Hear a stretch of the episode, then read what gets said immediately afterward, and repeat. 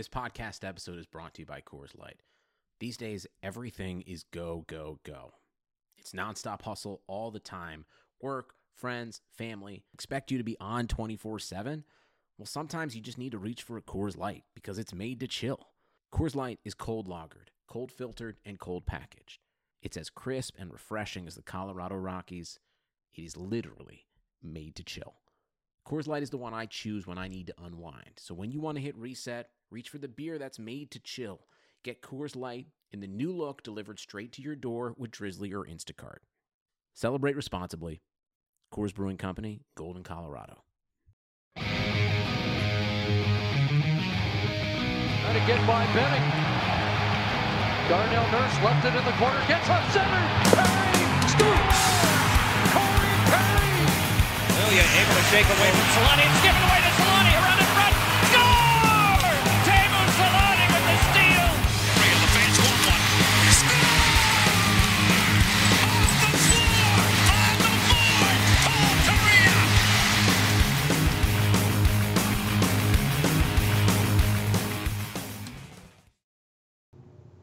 Welcome back, everybody. It's the fifth win in a row. It's Eddie and Patrick here on the Forever Mighty post game show, talking to you guys tonight about the Ducks and Blackhawks game. Man, I, I don't know, dude. It felt like this team was flying out the gate, and at the end, they didn't just kind of like fell out of gas. But uh, luckily, thanks to uh, all four posts, it seems like the Ducks get away with a victory here, four to two over the Chicago Blackhawks. It's it's been a while. it feels like it's been a while because we missed the uh, the Capitals game, and now we're back uh, for this game, and we kind of missed talking about that insane. What is it? Four goal comeback, I guess, but the Ducks scored five straight to win that game. Um, and then it felt like they went into this one and they kind of carried that over for a bit, and uh, they were playing about forty to sixty minutes straight of just ridiculous hockey until obviously the Blackhawks fought their way back into this one. But man, the the Ducks for a bit in this one, and obviously for for the second half of that last game, just looked like a completely different team. No, it was a great thing to see, man. They were flying in the first period. Uh, I mean, it, it's it's nice to see that, and it's it's just disappointing that the Hawks are so bad. A Yeah. little disappointing, right? I'm never ever going to complain about getting two points out of this team. I'm never going to complain about being on a five game win streak or any of that stuff. I'm not I'm not that negative about about uh, what happens in Anaheim, but it's like the, it's great to see the Hawks going in the wrong direction. Finally, finally, that team slowly but surely just circling the drain and uh, not able to pull their things together. So it, it, it was it was a good night tonight for sure.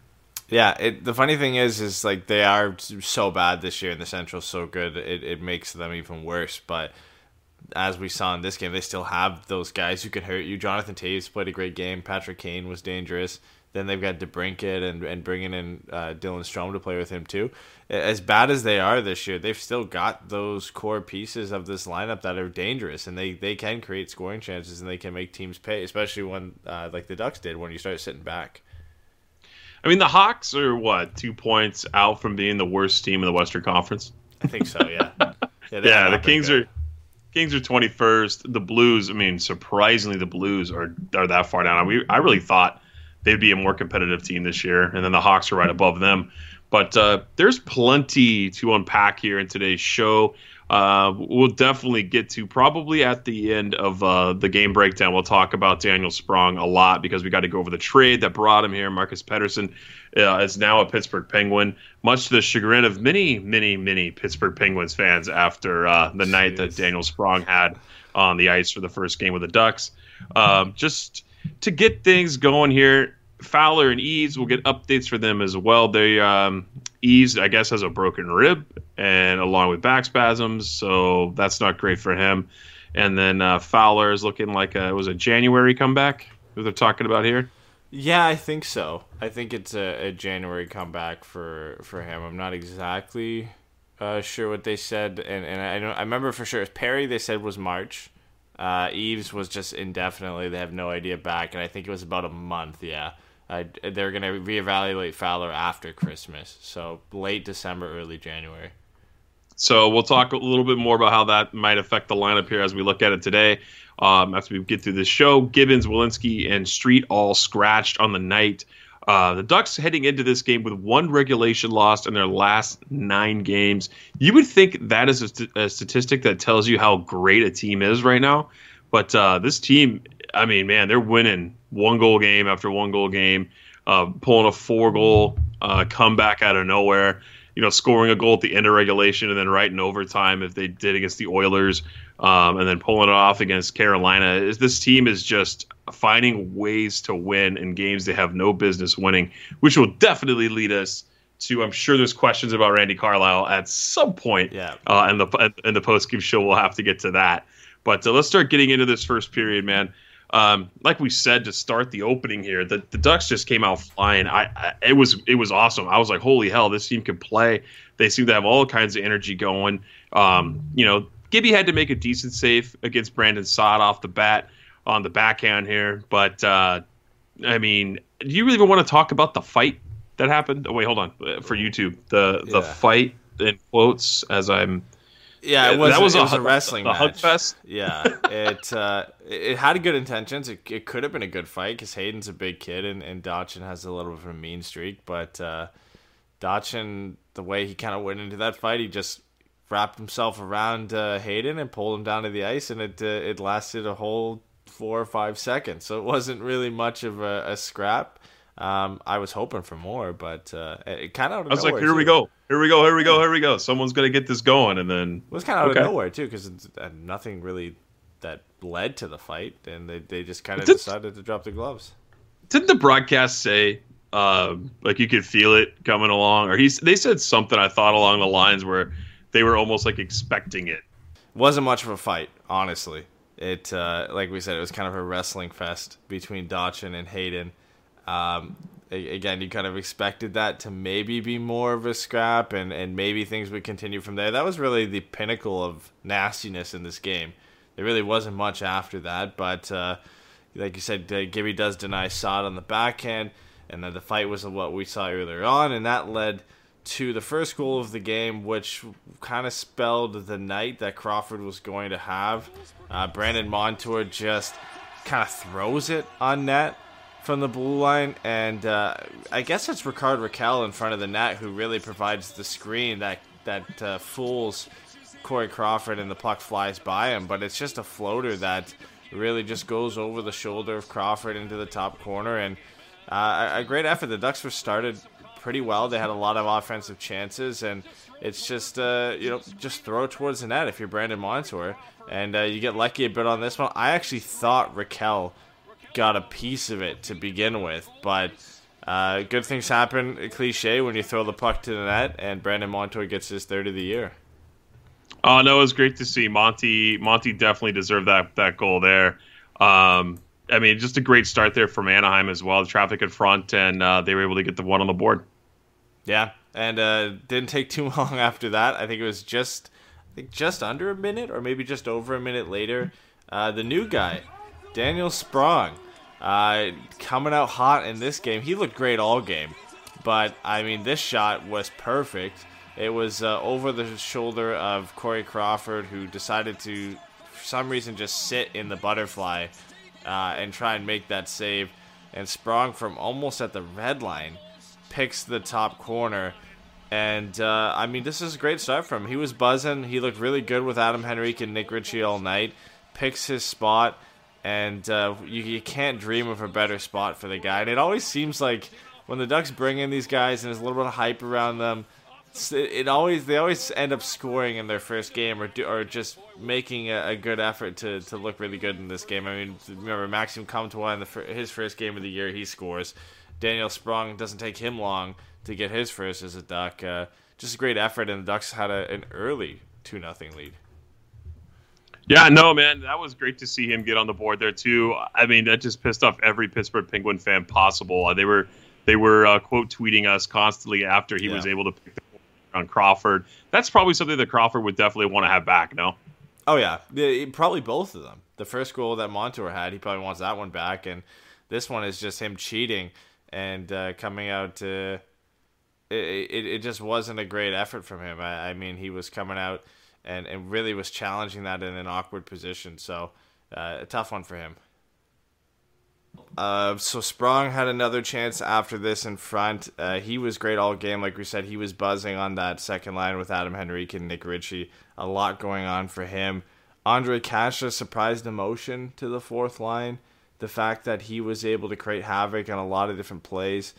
Probably a guy we didn't expect to get put on the fourth line, but when you have Aberg playing so well and you want to give Daniel Sprong that shot after trading for him, uh, Aberg was kind of the odd man out to get put down at the fourth line, but he was creating chances. Him, uh, Sherwood, and Rowney was an interesting line, and uh, having the three of them down there, uh, especially you know, we we talked about how Sherwood is kind of a mix in the way he plays of Andre Kase and, and Andrew Cogliano. So you've got those two energy guys down there, and especially the way Carter Rowney also has been playing. You've got three guys who can really spark some energy on that fourth line. So I mean, they looked great. They they were manhandling the Chicago defense, as you put it in the notes, and, and they, they did a really good job of creating pressure because uh, they were out against Chicago's fourth line for most of the night. So it was a, a pretty good mismatch for the Ducks. Um, and then you get to about halfway through the first, Ducks are up two nothing, and not only that, they're out shooting Chicago nine to one. Uh, I, I mean, this is something we haven't seen lately. And again, Chicago isn't necessarily a great team. But uh, anytime you, you're not getting completely outshot in the game, uh, if you're the Ducks, it's always a good thing. Um, Larsson, after this, he takes a, a high sticking minor, which kind of uh, sidelines the momentum a bit, throws it a bit back in Chicago's favor. Uh, a little bit of nice puck movement from, from the Blackhawks, but they really couldn't cash in on the power play. Um, Gibby has to make a decent save, a couple big saves. Uh, Dylan Strome looked pretty good in this game, hit a couple posts and, and forced Gibson to make a, a pretty big save to finish out the or to, about the middle point of the first period. Uh, Josh Mahura drawing back in for this game as well. Can you hear me? Yep. I'm back. Okay, Josh Ma- Josh Mahura drawing in for this game too. Uh, some nice patience down below. He had a couple good chances in this game. Not a big difference you can really see from him uh, and Marcus Pettersson. That's why it was it was kind of uh, you know we'll get more into the trade later, but uh, jo- what Josh Mahura brings uh, is good enough right now to fill in for, for what you're getting from Marcus Pettersson, and we, we kind of knew what you're going to get from Marcus Pettersson, and I think whether you have Jacob Larsson or Josh Mahura, you're you're not really missing out on too much. Whether you have Jacob Larsson or Josh Mahura, I mean, I think I would rather go the route of uh, of Josh Mahura right now. I think Larsson's kind of he's he's been getting better, but he probably hasn't been um, somebody that stood out as a great player. No, I mean, if you're going to pick between the two, maybe we haven't given Mahura long enough time on the in the lineup to make the same mistakes. But um, I think that he has the potential to be a much better defenseman. No, I think so, and uh, he's looked pretty good since coming back into the lineup. So it uh, it hasn't been surprising that the Ducks and, and this is no offense to Marcus Pettersson, but it hasn't been surprising that they they haven't necessarily missed what he brought to the lineup. It's not like he brought anything that the Ducks couldn't replace from from within. Um, the, the Hawks kind of finishing out the first, they got some chances here and there, but it really was a first period dominated by the Ducks. Uh, a lot of good pressure early on. Uh, they, they they faltered a bit uh, with after Larsson taking the high sticking penalty, gave a little bit of momentum back to the Blackhawks. But um, uh, an amazing first 15 minutes, I guess you would say, by the Ducks, and then uh, kind of getting careless for the last five. But they do outshoot, outshoot the Blackhawks 12 to eight. Come out of the first two nothing uh, I guess probably the best first period you could ask for. Really, not not much else. Uh, maybe just not slumping in the last five minutes and, and kind of keeping the pressure throughout would have been better. But one of the better uh, first periods the Ducks have had over the last five games. Oh, easily. It was easily their best period that they've had in a long time. It was that jump. They kind of got a little careless at the end of the first period. I felt like uh, the power plays didn't really help their cause with uh, maintaining momentum. Um, did you talk a little bit about the craziness that happened in front of Gibson at all? Because I couldn't hear you for I don't know five minutes. No, people couldn't hear you for like eight minutes. So this has been uh, quite the comeback podcast after five days off. Um, apologize to you guys on that. Uh, I, will I'll, I'll tell you what happened later. Eddie is frustrating. Um, Spreaker sucks. YouTube but, has uh, no idea what you're talking about, so don't worry. so YouTube was able to hear us the whole time, just Spreaker, yeah. huh? Yeah. Oh, okay. Okay. So we're all good then.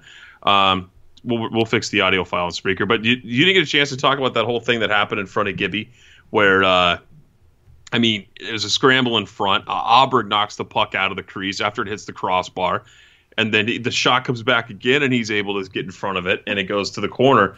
Um, Mike Coppinger on uh, on Twitter said that it looked like Brandon Manning hit Aberg with a headshot in the corner, and that's what that's what teed Yeah. uh, Manson off. I didn't see the clear headshot at all. I know that, that Aberg was slow to get up, but um, it was just nobody wants to mess with Josh Manson lately. I don't understand what's going on with no one wanting to fight Manson. I guess he's just got you know some sort of mean streak that uh, he needs to release, and nobody wants to go with him. I wonder if he if that's finally going to happen here because uh, I feel like Josh is just chomping at the bit to knock somebody's head off.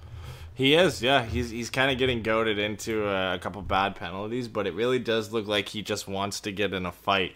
And, oh, he wanted um, to crush Hartman yeah. in, Na- in Nashville, right? yeah, I, I mean, with Hartman, it was a little bit worse because Hartman faked dropping the gloves, which Oh, is such a cowardly play. But uh, Manning, I don't think he wanted anything. To, he didn't even look like he wanted to fight at all. It was, I, I couldn't really see the hit, and when I did see it, I didn't think it was necessarily dirty. I'm not sure if he caught Aubrey's head or not. Um, Manson obviously thought he did because he Oh, was yeah. really upset with it. But yeah, you could tell Manning obviously didn't think he did anything wrong, and he wanted no piece of jo- Josh Manson had his gloves down before I think Brandon Manning even got up. So he was ready to go, and he, he wanted to fight So he picked him all the way back up. Was like, Yeah. no, we're gonna go. I mean, Man- Manning's a tough kid. Yeah, he's a guy that uh, will will throw the gloves down and, and engage in a fight every now and then. But uh, He's the notorious player who injured Connor McDavid Yeah. and broke his collarbone, right? Yeah. And then apparently there was some words between the two the next season saying he did it on purpose, and McDavid wasn't happy about that at all. So, Listen, yeah, I, I wouldn't want to be the guy who fights uh, Josh Manson next. He looks like he just wants to rip somebody's head off. So Oh, dude, for sure. So that's how we'll end the, the first period since you kind of ran through all of it as my audio issues were, were going on here. Um, we're all good to go now, though, right? Everyone can hear both of us on YouTube, so we're solid here. Um, looking at the second period, Ducks come out buzzing around Crawford again. Uh, had a great chance in the beginning of this period, but uh, shot it right in the chest of Corey Crawford. Uh, he able to gobble that up pretty easy, and then you can just feel it from this fourth line, man. That that Sherwood, Rowney, and Kase line. I was actually disappointed to see Kase on the fourth line in uh, in the pregame. I was like, why would they put that guy on the fourth line? He's such a beast, and he's so fast. He's been generating chances, but uh, this line was just straight up on fire all night. And I mean, you could I, I couldn't even count how many chances they had watching the game. I just I knew every time they had the puck, all three of those guys have speed, so it just really worked out for the Ducks. Well, I, I mean, we've talked about Andre Kase on how he's a, a buzzsaw and he's a spark plug. Anytime you put him on a line, he's going to get that line going.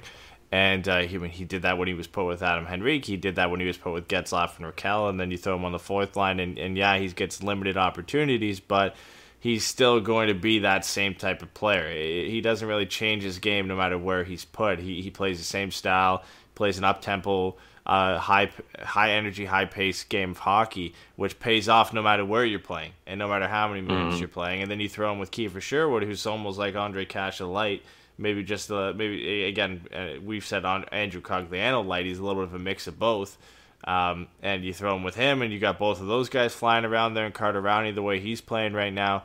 Uh, it, it had all the makings to be a high energy line. I didn't think they would be as good as they were, and obviously uh, Andre Kase ends up getting a goal later on, but uh, they were really good. I, I would venture to say they were either the best line for the Ducks or close to it if you want to maybe say Henrique or Ritchie and, and Sprong were the best line. So, just to give you the, a little sample of the scoring chances uh, for the Ducks, when Kiefer Sherwood is on the ice, uh, he made sure they, that uh, it was far and few between when the puck was in the Duck zone. I mean, 13 chances to five when he was on the ice, five on five. So that fourth line, man, if you want to call it a fourth line, uh, I mean, I don't think you can at that point. They were so they were so good.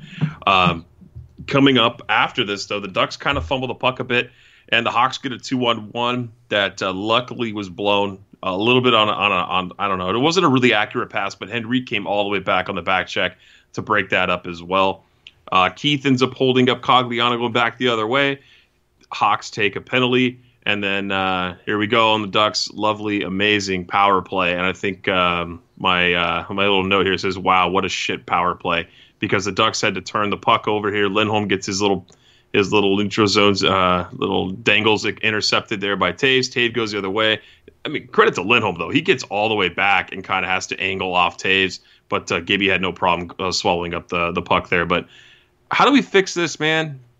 how do we fix this power play? If they could bury Yeah, one a game or come close, I I just feel like they can't even get the puck set up. Yeah, it, when they do and when they get controlled zone time, it's always perimeter passes. Uh, it, the Oh, yeah. Ducks power play will look good to the extent that they just have sustained zone time. It doesn't mean it actually looks good. It just looks good compared to what it you know what it we're normally used to, which is a pile of crap, and they can't even enter the zone cleanly. So when they get any controlled zone time whatsoever, it looks somewhat decent. But then you catch a game where you look at one of the top five power plays in the league and you look at how they move the puck and, and how clean it is. I mean, Carolina was a good example.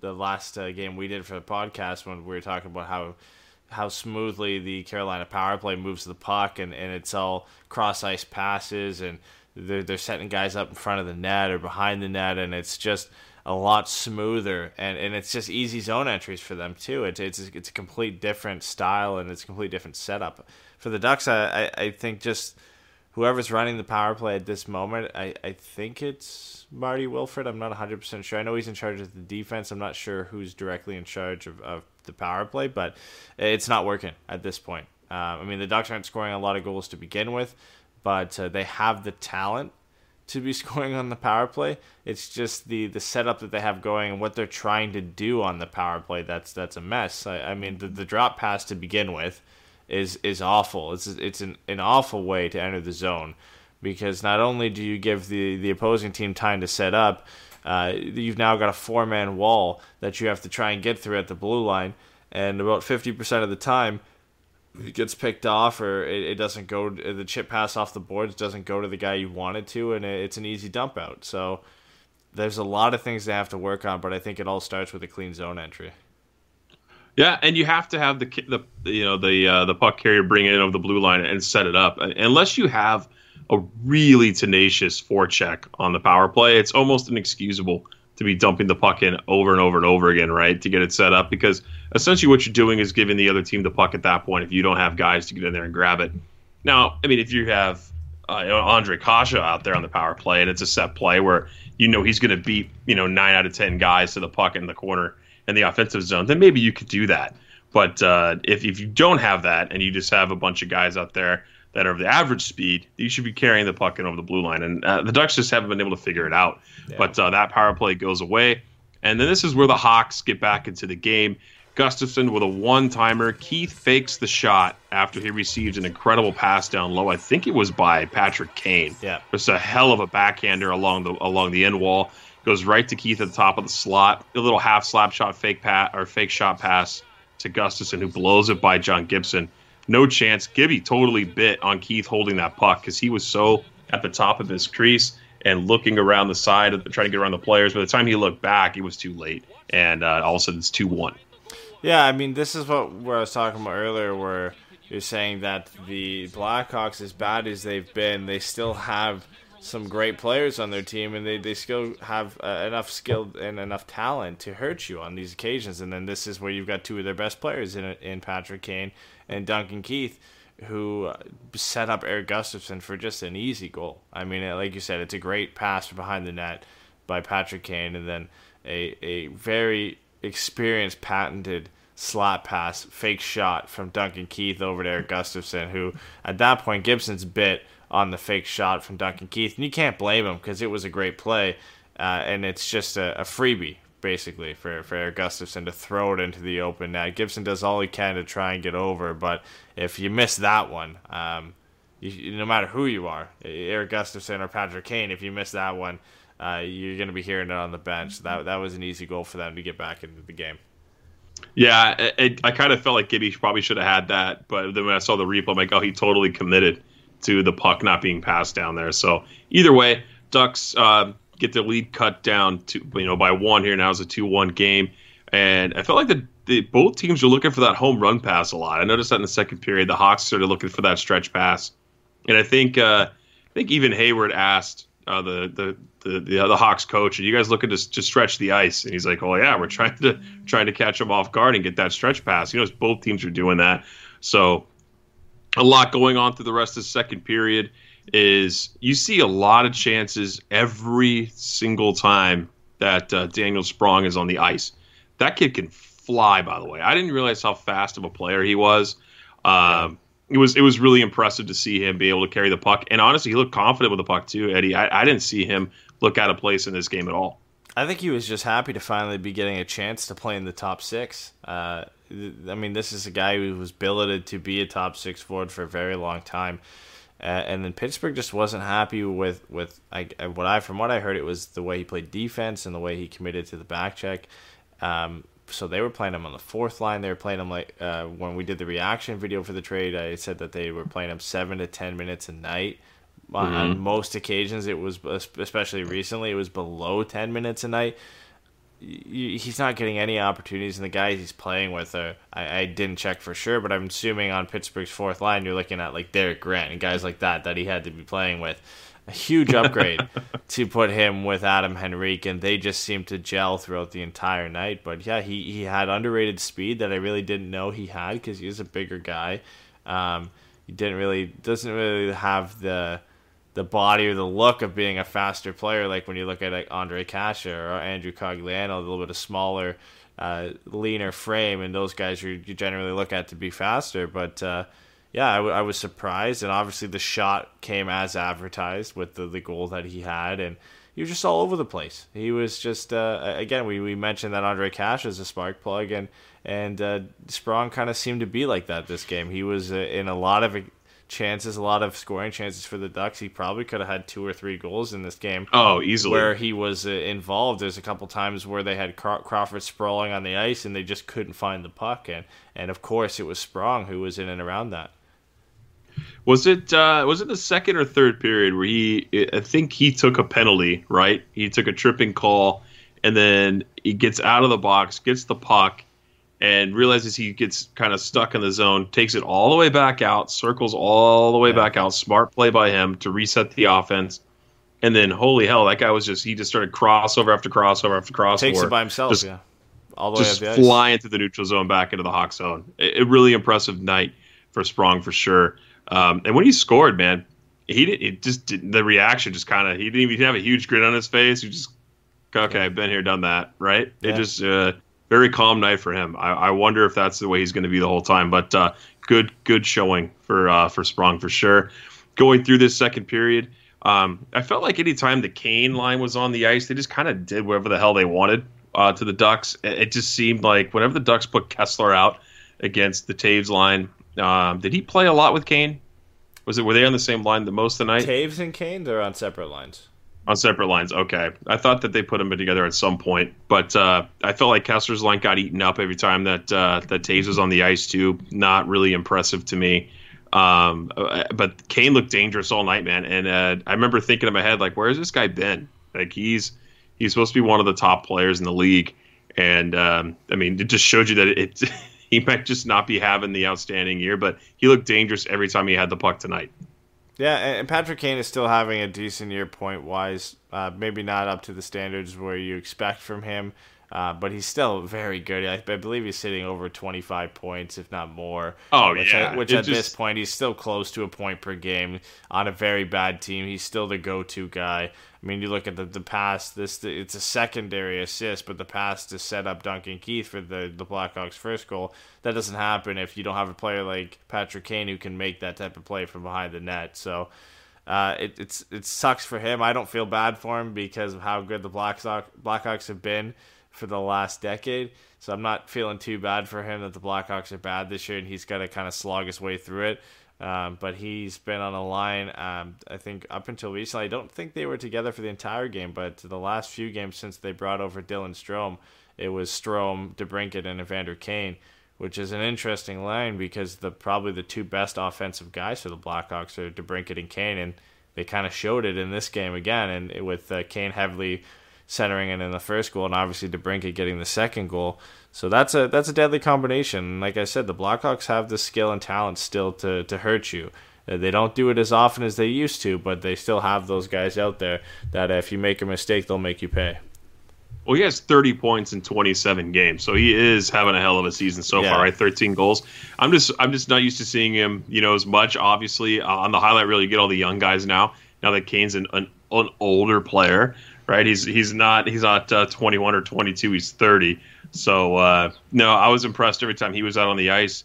But uh, you got to talk a little bit here about uh, that kid DeBrincat, man. Like I know you said a little bit of, of how he's been playing, but did he come out of nowhere? Because I feel like he's he's been flying too. He had a good season last year, um, and and he forced Gibby to make a huge stop in this game. I felt like uh, if there was a little more on that shot, Gibson probably would have not have made that toe save on DeBrincat there in the second period. Yeah, that that should have been a goal, and I think it was just rolling and bouncing a bit, so DeBrincat couldn't get uh, everything behind it. But uh, yeah, I mean, when you when you mentioned like, did this guy kind of come out of nowhere? He, he kind of did a bit, and and he would him and Dylan Strome, who it's ironic they play in the same team now, but they were both victims of the Connor McDavid effect uh, in Erie because there was always questions about are these guys actually good or are they good because they're playing with Connor McDavid? Dylan Strome was a victim of that and still ended up getting drafted uh, third overall by the Coyotes. Now find his way his way in Chicago after struggling there, and those are all questions that still revolve around him. And Dylan uh, DeBrincat had the same type of thing. Is is is he good or was he good because he was playing with Dylan Strome? Well, he's proven before Dylan Strome has even proven it that uh, he's a very good young player uh, and he's a goal scorer in this league and uh, he's a, a very very quick player too and you pair him with uh, with Patrick Kane and it's a dangerous line anytime they're on the ice so uh, he's going to be a good player for the Blackhawks for a long time. Unfortunately, uh, he'll be their go-to guy whenever Patrick Kane decides to move on, or if it if he ends up uh, leaving the Chicago Blackhawks at any time. DeBrincat's going to be their go-to guy. Yeah, and and you mentioned Dylan Strome. That kid, um, high expectation in Arizona. He never kind of developed there into being the player they thought he was going to be early. Uh, it's not like he's an old kid. He's an old guy now. He's still a kid. So a change of scenery has, has uh, been a, been a bright spot for him, right? I mean, he's only played a handful of games for the Hawks, but he looked dangerous every time he was on the ice tonight too. Yeah. Uh, Ducks kind of getting lucky tonight, man. We mentioned a little bit of hitting post. Gustafsson would rip one off the post too. I don't think Gibson would have ever been able to have, uh, stop that. It was a perfectly placed shot, almost right. Just hit the outside of the post and Yeah. went wide. I don't think Gibby ever saw it. But then the Hawks would t- uh, would tie the game up, and it would be Kitty Cat as uh, Toews calls him. It was just Kitty. It was his nickname. DeBrincat. Uh, it just it was I don't know, man. It was able to take the puck off his body off a deflected pass from Toews, knock it down, and then pretty much out of midair as he's falling, whack it by John Gibson. No chance. Yeah, we just talked about uh, DeBrincat and what he can do and the offensive skill he possesses, but to be able to corral this puck off your body and uh, kind of just chop it into the net while falling backwards, I mean, that takes a lot of skill, and, and that's one of the reasons that uh, he's involved in these types of situations. Why he's on the ice with 30 seconds left playing with Brandon Saad and, and Jonathan Toews because he's a guy on a regular basis who puts the puck in the back of the net. He's got 11 goals on the season, which is a great year for him. He's on pace to hit somewhere around 30. So that's uh, for a guy who was drafted in the second round and, and who arguably probably should have been a first round pick. That's uh, something that the Blackhawks probably didn't expect, and now to have him potentially going to reach that mark is, is huge for them. It's not so much you know going to be big for them this year, but knowing that he can do that um, on a bad team, imagine when this team eventually gets good again, and if he's a focal point of that offense, uh, he's going to be a really dangerous player. That was a back-breaking goal, right? 27 seconds left. Yeah. Uh, and you got to find a way to not let a team score in the last minute. That just sucks momentum right out of you. And it would be apparent in the third period because the Ducks just kind of sat back um, in the third period a little bit. I feel like the Hawks came out with more energy, played a much better second half of the game. But uh, going back and forth here, man, you know who never stopped skating was Ondrej Kase. That guy, dude, just still buzzing all over the ice again um, to start the third period. Strong first shifts actually by the Ducks, but uh, it's after they get this goal here. And who would else would it be other than Ondrej Kase? And it was assisted by his line mates Carter Rowney and Kiefer Sherwood. They both get the assist, but it was like an aerial pass over the middle of the ice. Brandon Manning tried to catch it and missed. Banks off the board, and that uh, you know that ridiculous speed by Kase is able to come in off the wing there on Crawford and rip it short side high. This is another one that Corey Crawford probably wants back too. Uh, all three goals were tough ones for him to let in. Uh, this is kind of similar, like they mentioned in the broadcast, to to Sprong's goal. It's from the same side of the ice, obviously not as far down as where Sprong was. But Oh yeah, no, it, it wasn't the same kind of Yeah. ridiculous angle. Crawford looked like he was in a decent enough position to make that stop. It, you know, it's not like Ondrej Kase ripped it to a you know the top corner and he only had that small hole to make. Uh, Corey Crawford seemed to be in a decent position, but Kase just kind of throws it right through him, and and Crawford doesn't get enough piece of it. I don't know if he lost sight of it at some point, but. Uh, yeah, it, not a great look for him, but Ondrej Kase finally making uh, making cashing in, I guess you could say, uh, for the good play that that fourth line had put out. And I kept putting out all night that he's not your average fourth liner because he, he really isn't. He's not a guy you expect to be on the fourth line. He's a guy that we ticketed to play uh, on a consistent basis with Ryan Getzlaf and, and Rickard Rakell, and somehow he found himself on the fourth line. But uh, he's not the type of guy to sit there and, and wallow in the fact that he's not getting uh, as many minutes as he's used to. He's gonna go uh, every time he gets a shift. He's going to uh, create chances and generate offense, and he does that in this play too. And it's a huge goal. It's the the go ahead goal too. I mean, it wasn't as beautiful as a shot as uh, perhaps the best release in hockey. You know, Auston Matthews in overtime against Buffalo the other night. Eddie definitely wasn't a toe drag snipe release like that, but it was a hell of a play by Ondrej Kase there to get the go ahead goal. And you know, it'd honestly be a lot of the Hawks going back against the Ducks. The Ducks kind of weren't able to get things going. Sloppy play. I mean, Aberg just kind of lofting a slow little pass back across his own blue line to nobody, turns it into a Hawks, you know, chance that way. I mean, if the Pittsburgh Penguins were concerned about Daniel Sprong being a defensive liability, and the Ducks have uh, Aberg on the team, if he can just not be as of a much of a liability as Aberg, they're going to be fine. Yeah. Because every time Aberg's on the ice and he doesn't have the puck flying in the offensive zone, he makes me nervous, man. Um, Hey, he I don't made know what it a diving save off the off the goal line today, so he made Oh, he yeah, out of the automatically redeems himself for for any defensive miscues that he's made up until that point. Well, the most exciting thing that would happen here prior to the empty netter would be Jonathan Toews off the rush with a beautiful move. I think at the blue line was able to uh, make a play and ring one off the post again. John Gibson uh, better be you know kissing all those posts for he leaves for the night because they saved the, the Ducks butts tonight for uh, for sure. Um, they had four right. It was uh, DeBrincat, Toews, Gustafsson, and then Strome. who am I missing? Strome, yeah, Strome at the post too. So uh, a hell of a night for the post in Anaheim. And then uh, with Crawford pulled, Silfverberg stops a Patrick Kane like dump a tip that ends at center ice, and then was able to walk in all alone and bury it. Seal the deal, four to two. Ducks take home the much needed victory because uh, man, it's it's been positive hockey for us night after night now, five games in a row, dude. It's been nice to not come here and, and you know rip what little hair I have left on top of my head and go, what the hell are we gonna do to not be uh, down in the pits again tonight? It doesn't feel like the the start of the season either, where the Ducks were winning games, but it was like you could tell that they didn't deserve to win them. I think they deserved to win this game. Um, you could argue uh, about the last game, but I think when anytime you come back from down five one and win, you probably deserve to win that game. Uh, the Carolina game, I think they played really well as well. So they, they've actually been playing some pretty good hockey, and, and probably, if you look at the, the final outcome, deserve to win a lot of those games where you couldn't really say that at the beginning of the season. So things have started trending in the right direction. I don't even know what really has changed. Doesn't really look like much has changed, right? Like it doesn't. They're still playing the same system they're just playing better. And it's such a cop out to say that, and it really doesn't give any sort of explanation to why they're playing better. Uh, but they just are. They just look better. They they look like they're starting to figure it out. They're playing faster. You look at the fact that well, when you have Kiefer Sherwood, Ondrej Kase, Daniel Sprong, those types of guys in your lineup, and they're buzzing around Pontus Aberg as well. Uh, they've just generally picked up the pace of this team, and you've got guys contributing that you didn't necessarily expect to. And I mean, nobody expected Pontus Aberg to be the leading goal scorer on the Ducks. Um, and, and Off mean- waivers. yeah. Meanwhile, Rickard Rakell is the guy who's struggling, and you bring in Daniel Sprong, and he scores in his first game, and you you have Ondrej Kase, you put him on the fourth line, and he still manages to score. So the Ducks are getting scoring from from guys you don't necessarily expect to get it. And they're just playing better as a team, and, and you know they still have some key pieces of the lineup. Patrick Eaves is out, like we mentioned at the beginning of the show. Cam Fowler is still out. Corey Perry is out until March. I mean, these are big pieces of the team that are still out, and the Ducks are finding ways to win games.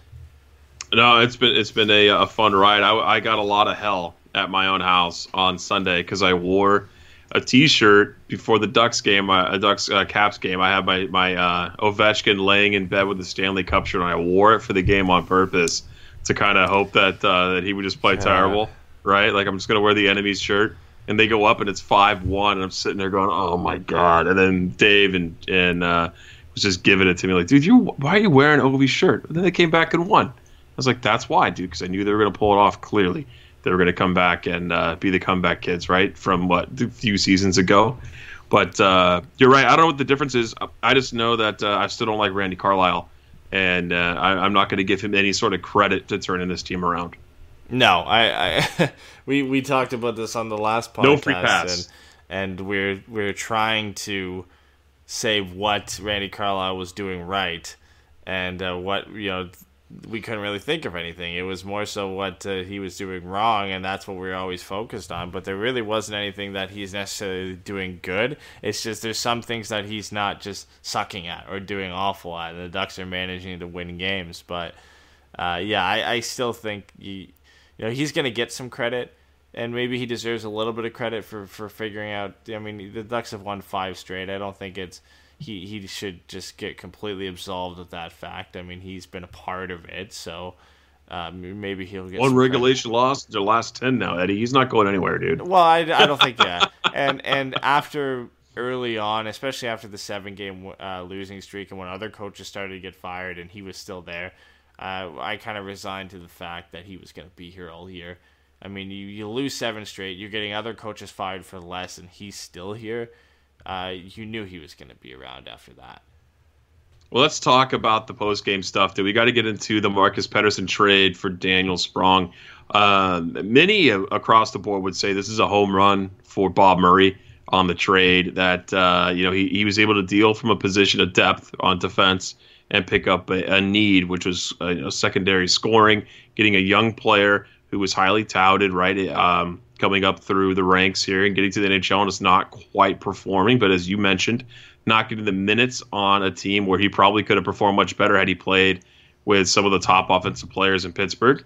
And then Marcus Pettersson, we kind of know what he is, uh, what he is last year and this year, and nothing wrong with it. He's a depth defenseman. Uh, he's a fifth, sixth guy, and that's just kind of the way his career's his uh, has at least started. Maybe he goes up a little bit, maybe gets a little better, but I think we would have seen that from him by now.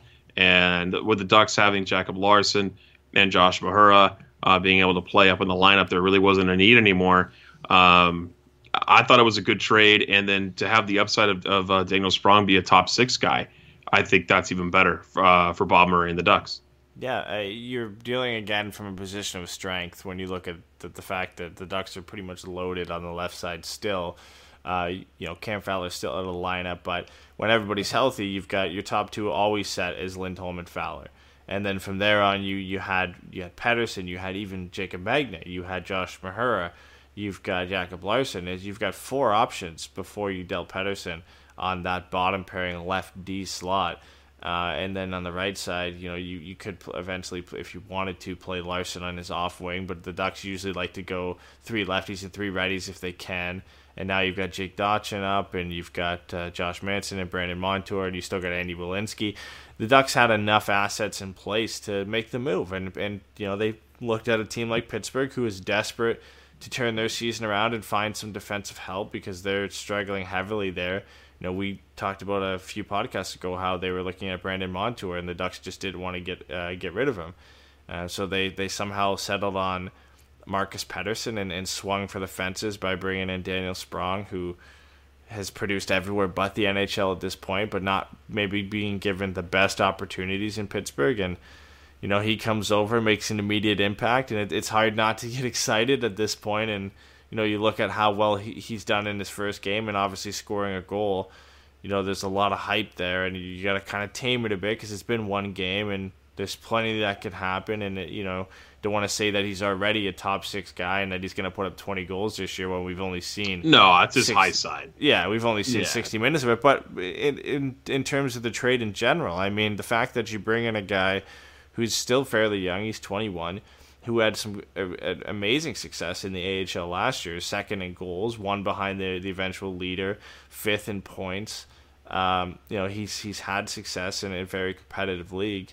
And, just wasn't getting good opportunities uh, in the NHL. You that you've got the recipe to for a guy to come in and do better than expected. And you know when you have a position of, of strength and in depth on lefty, and you could go and, and make those types of trades. You know those are the those are the types of trades that when they when they pay off, they pay off huge, and they make a GM look great. And uh, Bob Murray loves these types of deals, and I'm glad he pulled it off because uh, very small sample size, but it looks good so far.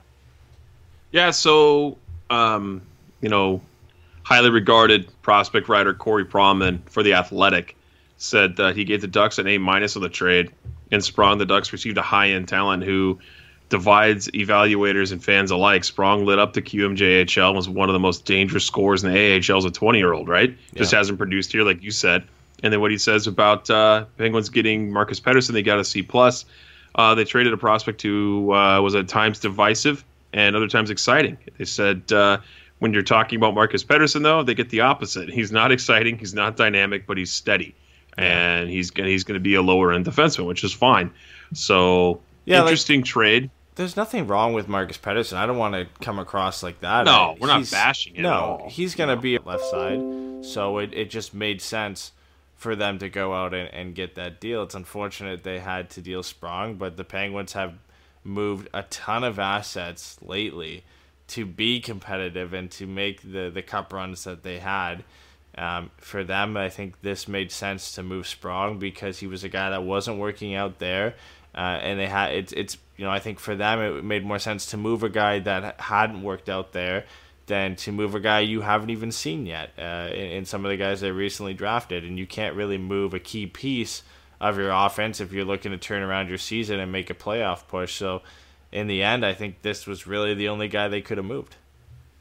Yeah, let's ask uh, the St. Louis Blues about uh, defensive depth and how important how, how important that is. They have all the offensive firepower it looked like going into this season of the world, and uh, their defense is just brutal outside of Pietrangelo and Colton Parayko. So you need it everywhere, right? Yeah. Um, you gotta have you gotta have a mix of um, of talent on you know all aspects of the game. You can't just have be top heavy unless you're the Toronto Maple Leafs. That's the only way you get away with it.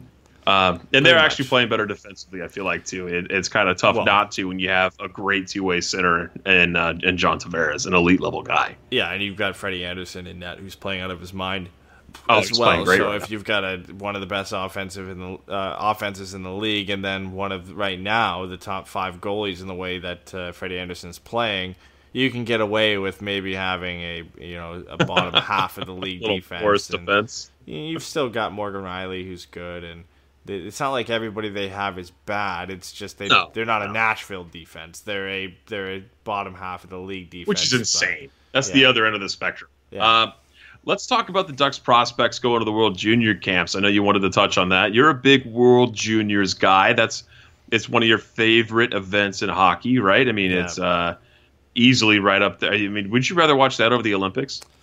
Y- Uh, it's right now, yeah. The way the Olympics are constituted without NHL players, and even when NHL players are, are at the Olympics, uh, the World Juniors, I just love it. Um, you- you're seeing like the next generation stars come up, and and anytime you know, growing up watching junior hockey, and anytime you see kids at this age, you know, around 18, 19, 20 play. It's just great hockey. They're they're all out there having fun, but they're they're buzzing all over the place, and you know, when you, you get to see guys like, especially this year, like Jack Hughes and Kaapo Kakko, or in the past, Connor McDavid and Sidney Crosby, and all these guys play at that age and playing with the best guys in their age group. It's, it's just a great tournament. And, and then now getting to see, especially last year, the, the amount of Ducks players that were at the tournament. Not as many this year, but you still get to see some high end talent. Uh, it's always fun to watch how they do. So, who are the guys that we should be aware of going to uh, World Juniors here from the Ducks? Yeah, so from I, I believe the there's only four guys so far who are invited to, um, the selection camp. So it's not the full rosters that have been determined yet, but it's uh, the 30 to 40 man selection camps that they submit out there. So the Ducks currently have two goaltenders. Uh, Olle Eriksson is back for Sweden. He's one of the three goalies they invited to camp. He might actually be the starter this year. I believe he's the oldest of the three goalies that were invited, so there's a good chance that he could play obviously a lot bigger role than he did last year, where he was really the third guy last year and didn't get really any opportunity to play. Uh, Lukas Dostal, the Dutch goaltender they drafted in last year's draft, will be going for the Czech Republic. Um, has a chance to possibly start, but uh, Jakub Skarek is a, is probably the the billeted guy to be the number one, unless Dostal can beat him out in camp. I'd be interested to see if he gets any starts at all, because I just want to see how he can play in a big tournament like this, because uh, he was a highly touted goaltender in last year's draft, but there really was no number one goaltender last year, so guys were going all over the place. He was the top ranked European goaltender, but he ended up going, I think, third in European goaltenders in last year's draft. So he's a guy I want to look out for. And then obviously the the two big names are Maxime Comtois getting obviously sent back down to Drummondville. He's eligible and wasn't invited to the World Junior Camp for Canada. Uh, he's going to be a huge part of that team as one of the returning members from last year's gold medal team. Interested to see how he does, of course. And then Isac Lundestrom, uh, invited to Sweden's World Junior Camp, but has not uh, yet been given permission to to go and participate in the tournament by the Ducks. I would assume they would. I don't see why they wouldn't at this point. I think it's not that not him playing in the AHL is bad, but you, you, he's going to want to go to the tournament, and, and, you don't really lose out on anything by sending him there and being. He's going to be a big part of that team if he goes. He's likely, oh, and he's going to want to go, and yeah, he should. Right? He's likely going to be a, a the first line center uh, which he didn't have that opportunity last year because some of the players that were there, but this year he would, and, and it's really a good chance for him to put uh, his offense on display. I think more so than he's been able to do in the AHL, and it's on a world stage, and that always helps. So um, those are the two big guys. I mean, the goaltenders would be interesting. To see. Want to start with Twitter?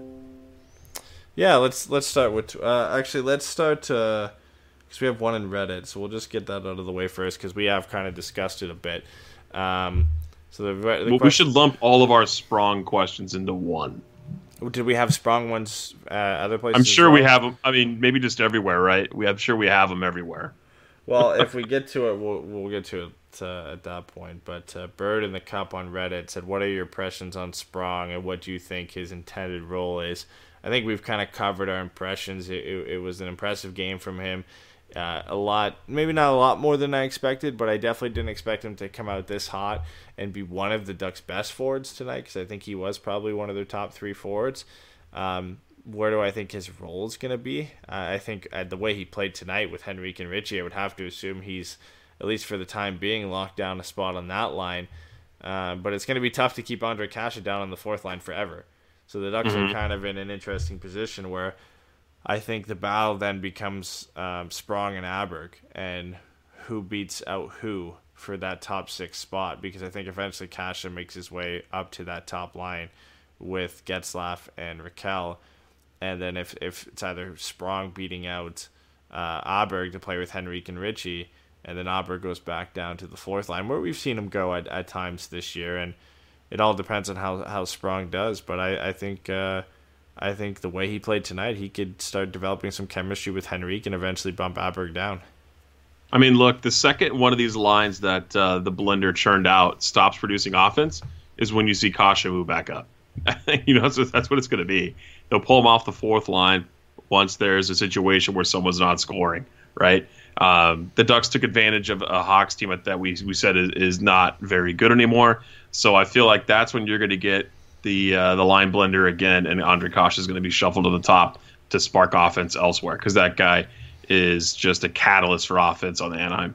Yeah, no, for sure, and it, it's going to be tough. It's going to be tough to keep him down, like I said, especially tonight. You put him on the fourth line, and he still scores. He still finds a way to be uh, to, to, contribute to the offense. So it, it's going to be tough to keep him down there forever. Um, let's move to Facebook because we actually surprisingly have a lot on there this time, and we forgot Facebook last time, so we should probably uh, we should probably get to it this time. Um, I got another question from David Rodriguez about Sprong. He said, "Do you feel like with Sprong in the lineup, the Ducks can more effectively roll four lines?" Um, yeah, I do. I mean, if he's able to con- to uh, contribute to the team in the way he did he he did tonight, even if you take out his goal, I didn't expect him to score tonight. There was a lot of angry people on uh, Forever Mighty Three Stars who said he wasn't going to score because uh, he ended up doing that. Yeah. But uh, I feel like, yeah, anytime you get a guy who's that dynamic, he has the speed, and that's what this team was supposed to be all about from the beginning of the season. Is hey, we need to play faster, play faster, and then they always tried to. They realized they weren't fast, and then they were like, oh well, it doesn't really mean skating fast. It means moving around fast, like the puck goes fast, like quick plays. But now they have guys who play fast, and it shows, and that really does damage on the other team. And I think he fits right into the mold of that. And the fact that kid's got a shot is just going to make everything better for Anaheim. I, I really feel like uh, that it is going to help Carlyle roll those four lines.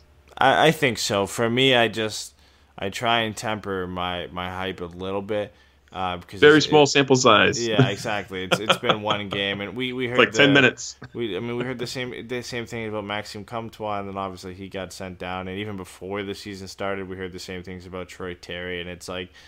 You know, it- it's great. He looked great in this game. I'm, I'm happy for him. I'm excited on how well it's already, you know, it the trades already looked pretty good so far, and it's one game in. But uh, I got to see this over four, or five, six games and see if he's still playing at this level. He doesn't have to score every night, but just see if he if he's a threat on a nightly basis. And if he is, then sure, it it definitely makes it better to roll four lines in.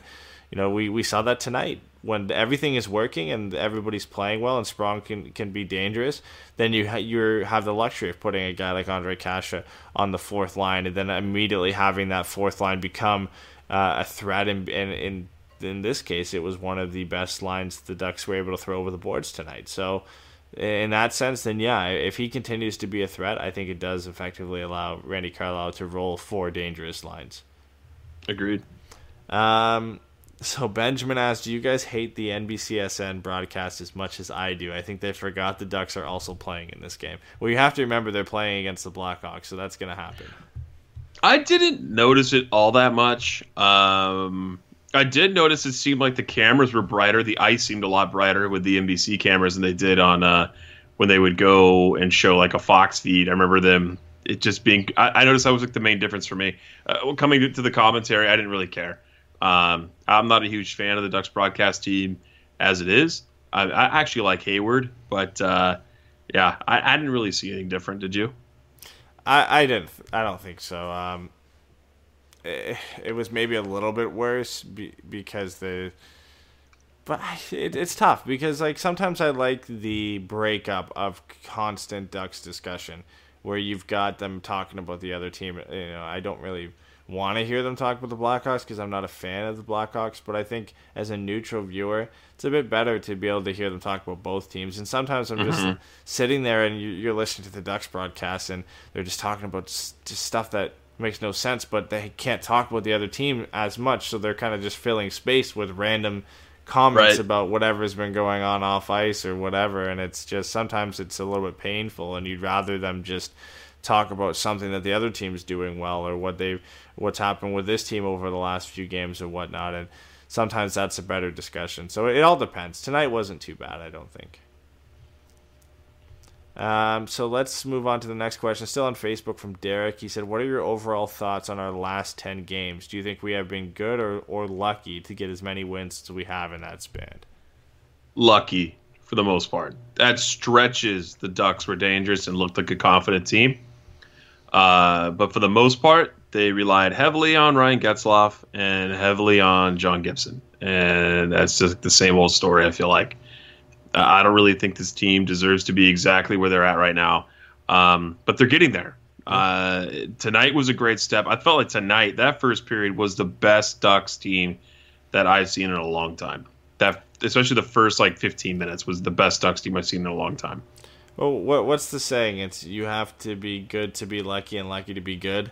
And I think Yeah. the the Ducks have been a combination of both. They've been lucky in some in some games, and they've been good in others. And they did, they haven't been good for the entire game. The Washington game's a, a direct example of that, where they were horrible for half of the game, and were getting completely stomped five to one, and all of a sudden they woke up, and Washington took their their foot off the gas, and the Ducks scored a couple goals, rode the momentum, and ended up winning the game in regulation. And you know, in this game, it was kind of an up and down affair too, where they started off really strong, had that two goal lead after the after the first, and then uh, they allowed Chicago to get back into it in the second period and tie the game, and then they took over again a little bit in the third, and once they had the lead, they took their foot off the gas. So the Ducks are are kind of a little bit all over the place still. Uh, they're they're inconsistent, but again, you know, five wins in a row. A bit of it is, is luck for sure, but uh, some of it is them playing well. So uh, I, I think you got to look at it as it's kind of a mix. It, it's always kind of a mix, though. I mean, even some of the best teams in the league, they're still lucky at times. Oh yeah, and it happens. It's hockey. There's stretches and there's weird bounces, and players get hot. So yeah, it, it's it's been a fun ride. I'll give him that. Uh, so last question on Facebook uh, asks how. Uh, what about the Kesler line and how it's looked lately? It hasn't and he didn't really explain more, more so what uh, what the question was about, but I think just how has it looked in your opinion? I think it's just not been great. It wasn't great in this game again. Hasn't been great. Um, not impressed.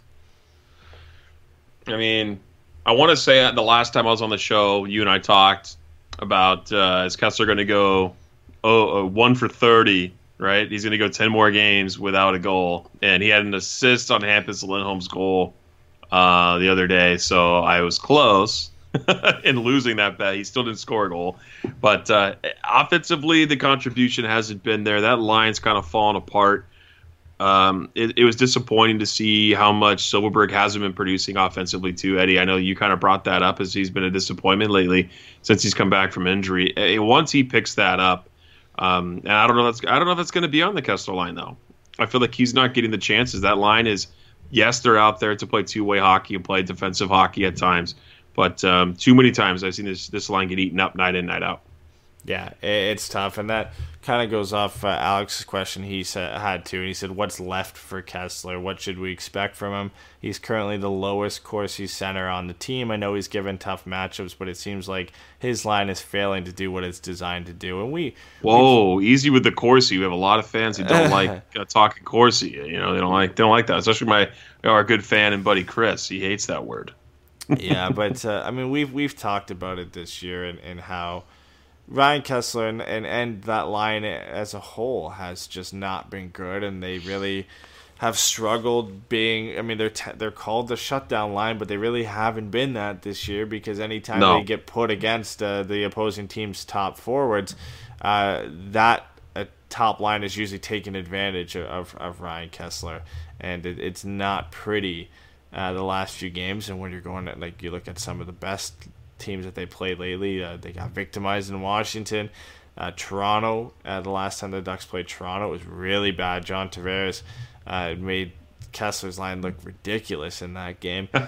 um, so when you're going against some of the, the best players, that line doesn't look good, and, and they didn't look good in this one either. Going, I believe they were matched up against at times uh, Patrick Kane's line and at times Jonathan Toews' line, and uh, they just didn't look that great. They they you know their their Corsi, if you're going in that direction, they weren't as bad as some guys, but uh, looking at the eye test and just looking at how they played. Uh, I didn't really see them do anything really spectacular. Um, and Ryan Kesler just looked like he's struggling. And I feel bad for the guy because I, I know it's because of the injury and he's, he's just not, you know, going to be what he was anymore. But I think this is kind of 100% what we're going to get from him. And it sucks because, you know, he's still, he's still locked down to almost $7 million for the next three years. And, you know, we, we signed that deal hoping that we are going to have a, a healthy Ryan Kesler for that period of time. And now uh, he's, he's dealing with that injury and he's just not the same guy. He's a gamer. He he'll fight through whatever he has to fight through uh, to play. That guy definitely fights for the uh, the logo on the front of the jersey, right? That's what he plays for. His teammates. He, he's a, he's a competitor. Um, and I really liked when Ryan Kesler came over to the Ducks. It's just really unfortunate the, the the injuries and the setbacks he's had and how damaging that's been to the end of his career. It's really unfortunate. It really is. I know that we kind of bag on him a little bit just because we have to be critical about a player. We can't say he's the greatest player Yeah. right now because he's not playing that way. So I mean, what's what's left for him? I'm not sure. It, it's going to be real interesting what the Ducks are going to do um, come summertime if they're going to look at a buyout or to do something. But uh, it's it's it's it's odd. They got they have some moves to make, and if you have a guy that can't play at his uh, you know where he's expected to play, you have to make tough decisions. Yeah. Um, so we have three questions remaining, all of them from Sierra. Um, one of them I'm going to table for another time because it's a long discussion. It's about the Seattle news and, and- Ooh, and yeah, so it's I think right now if we got into that it would probably be 10, 15, 20 minute discussion if we got into that and I think it warrants that. So I, I think we tabled that one uh, for next the next game's podcast because I think we can get into that a little more and it's not really outdated. Nothing's gonna happen. No, and we can always talk days. about this uh, eventually for sure. But we appreciate her contributing. She's great. Uh, the the next two questions she had to finish it out is: Do you think Eaves comes back at all this season? I would assume so. Yeah. I, I don't know what we're gonna get out of him though. It, that's been a brutal contract too. That's brutal. I mean, one guy- eh, he's essentially played how many games in the last two seasons? Ten. Yeah, it, If- it has. that- it's, it's whatever he played this year because he missed the entire year last year, right? He played One game last year, I think. Yeah, he played. so it's one plus whatever he's played this year. So yeah, it's probably around ten. And uh, it's been a tough go because it's not. It was the illness, and then he also hurt his shoulder. I think uh, at the beginning of this year, and then now it's a broken rib that's causing back spasms. So it's just uh, he's played five games this season. it's just a it's just a multitude of things that keep going wrong for this guy. So it, it sucks. It's like you know you have this this ridiculous like out there uh, illness that completely wipes out an entire season for you. I didn't even know if you'd ever come back and play hockey again. And then on top of that, you also injure your shoulder, so that prevents you from coming back earlier this year. Then you come back and then you have back spasms, which you find out was because you broke a rib and you might have to get surgery on that. Now you're out indefinitely. You have no idea when you're going to come back. Um, I would assume he does come back at some point. Obviously, I think at, at now it's after Christmas, and it's probably around the same time that uh, Cam Fowler comes back is when we're looking at when Patrick Eaves would come back. Um, but that all depends if, if he ends up getting surgery. I don't think he he will. I don't. Th- I think they said that he doesn't need it. Um, but it's obviously a severe enough break if it's causing back spasms, and you know you're having issues with that as well. So it's it's tough go for him because um, I don't think he's you know going to make a huge difference when he comes back to the lineup, but he's still a presence that you like to have, and and I think uh, it gives the Ducks a little bit more flexibility when he is in the lineup. Hundred percent. I I got nothing more to add to that. That's uh, it's just I feel the same way about him. It's it's really unfortunate though. No, for sure. Last question then, and it kind of ends on a, a note that makes sense. The Ducks, after grabbing the win today, uh, move one point behind Calgary for first in the Pacific Division, so they're sitting second right now. Uh, San Jose won today as well, but they're still, I believe, two points behind the Ducks. So, do you think the Ducks have what it takes to snag the first place Pacific Division spot before the end of the regular season? Of course, the the Pacific is a is a dumpster fire. Um, I mean, you want to say Calgary's playing great. There was 15 goals in their last game. Uh, a nine to six win is insane. Yeah. Uh, their offense is, is great. Their goaltending is uh, leaves a lot lot uh, left to be desired. Um, so there's there's holes in all these teams that we're finding out here going on in the first 30 games. But uh, I think they can. I don't really care if they do. It, it's kind of just whatever to me. Let's just get to the playoffs and see what happens. Um, if they can turn this around though and start playing better hockey, I'd be way happier with that. Um, I, I don't think they can because I think eventually the Sharks figure it out and they become the team that everybody expected them to be. And they're going to start rattling off a lot of wins and they're going to make significant ground on the Ducks at some point. Uh, I mean, the Ducks are going to lose a game eventually. They're not going to Yeah. go on a 10 game winning streak. I, I, I can eat my Holy words hell. that. But Have you Uh, have you seen the, the the next like 10 games coming up for them? yeah, Brutal. yeah. So I I don't uh, you know I, I would love it for sure, but I don't think it's gonna happen. And, and Calgary, uh, I think they're too good of a team, and, and I still think that they could win this division. Uh, their their forward lineup is just ridiculous. You've got Elias Lindholm who's come in there and just gelled perfectly with Monahan and Gaudreau, and they put up a nine spot against Columbus. Against eight of them were against Sergei Bobrovsky, um, who looks like his time out in Columbus is probably going to come to an end. Um, if you're the Flames at the deadline, that's one place you're looking if because Mike Smith and, and David Rittich haven't been uh, necessarily great this year. Uh, if you're the Flames, you're, you been terrible. I wish Jason was on the No, show so I could trash Mike Smith. David Rittich has, has been pretty good. Last game was was tough for him uh, against the Blue Jackets. He got pulled. Mike Smith came in and didn't do much better. They both let in three No. goals. Um, but if you're the, the Flames, I think you would have to be heavily looking at Sergei Bobrovsky if he's available. Uh, if the Blue Jackets are going to try and get something for him before they lose him for nothing, they're one of those teams that I always you know you always look at and you say they're a goaltender away from being a legitimate contender. And I think that's what the Flames are. I mean, their defense is strong enough, and they've got an elite guy in Giordano, and then their forwards are just so good. Uh, they're a reliable, consistent goaltender away from being a contender, and it, it's tough for them because they're looking at a guy in Freddie Andersen who they were heavily in on and didn't pull the trigger, and they're looking at him do wonderful things in in Toronto. Uh, and now they're looking at Mike Smith and David Rittich and, and wondering why they didn't go and make them pull off that trade. They should have kept Curtis McElhinney too, apparently, uh, when they had him Yeah, I on, on the team, because that guy somehow has been playing well. Um, looking ahead, the next ten games, like I mentioned, Carolina on Friday, Jersey on Sunday, Dallas next Wednesday. Those are the next three home games, and then after that, they got a just a treacherous road trip with Columbus, Pittsburgh, the Rangers, Boston, Buffalo. Then they get four days off for Christmas. Then they have the Sharks in San Jose.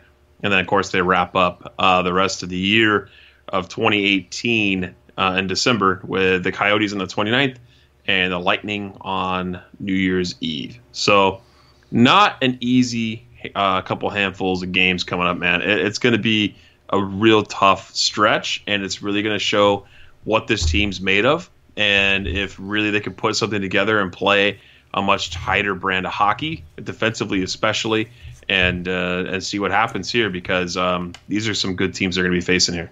Yeah, it's going to be tough, and, and at least they have a few, at least the next three, I believe, at home, so they're able to kind of deal with that and and uh, get a little, maybe string some wins together and get some momentum going. But yeah, it, it's going to be tough because after that, like you said, you get the next six on the road, uh, going into Christmas and coming out of Christmas, so.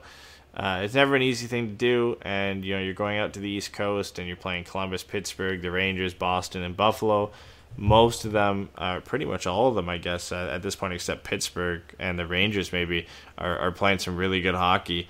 Um, but they're all dangerous teams, and then you come out right after that with a trip to San Jose after Christmas, which uh, which is a very tough matchup, and it'll be a big matchup at that point because you would have to assume that those teams would still be within four or five points of each other in the standings, depending on how those games go beforehand. So a big stretch uh, of games coming up for the Ducks. Hopefully, at least in, in the in the short term, finishing off this mini homestand on a good note, uh, and then going into Christmas with a you know a few wins on the road. Yeah, if you look at where Pittsburgh's at in the standings, you would think that wouldn't be a tough game because Pittsburgh is not in the playoff hunt right now, right? I mean, they're sitting back in sixth overall and uh, just not looking great or ultra dangerous right now. But they still have the guns on there, right? I Yeah. mean, look at look at look at Chicago. They're they're worse off in the standings, and they still have those two great players and a couple of young guys that could turn it around at any given moment. So the Ducks can't sleep on them. Uh, I just I, I really hope they're able to come out with the with uh with just a good stretch here. They always you I mean is it always or is it just I always feel like they don't play well, but maybe they do on this they when they have this uh this back east road trip.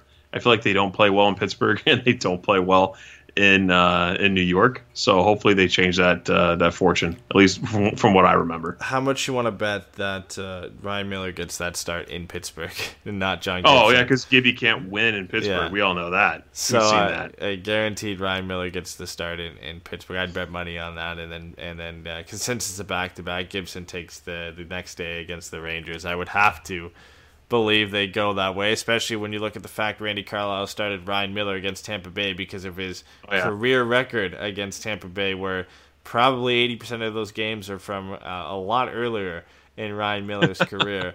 Um, so that that seems like a, a, a prototypical Randy Carlyle decision.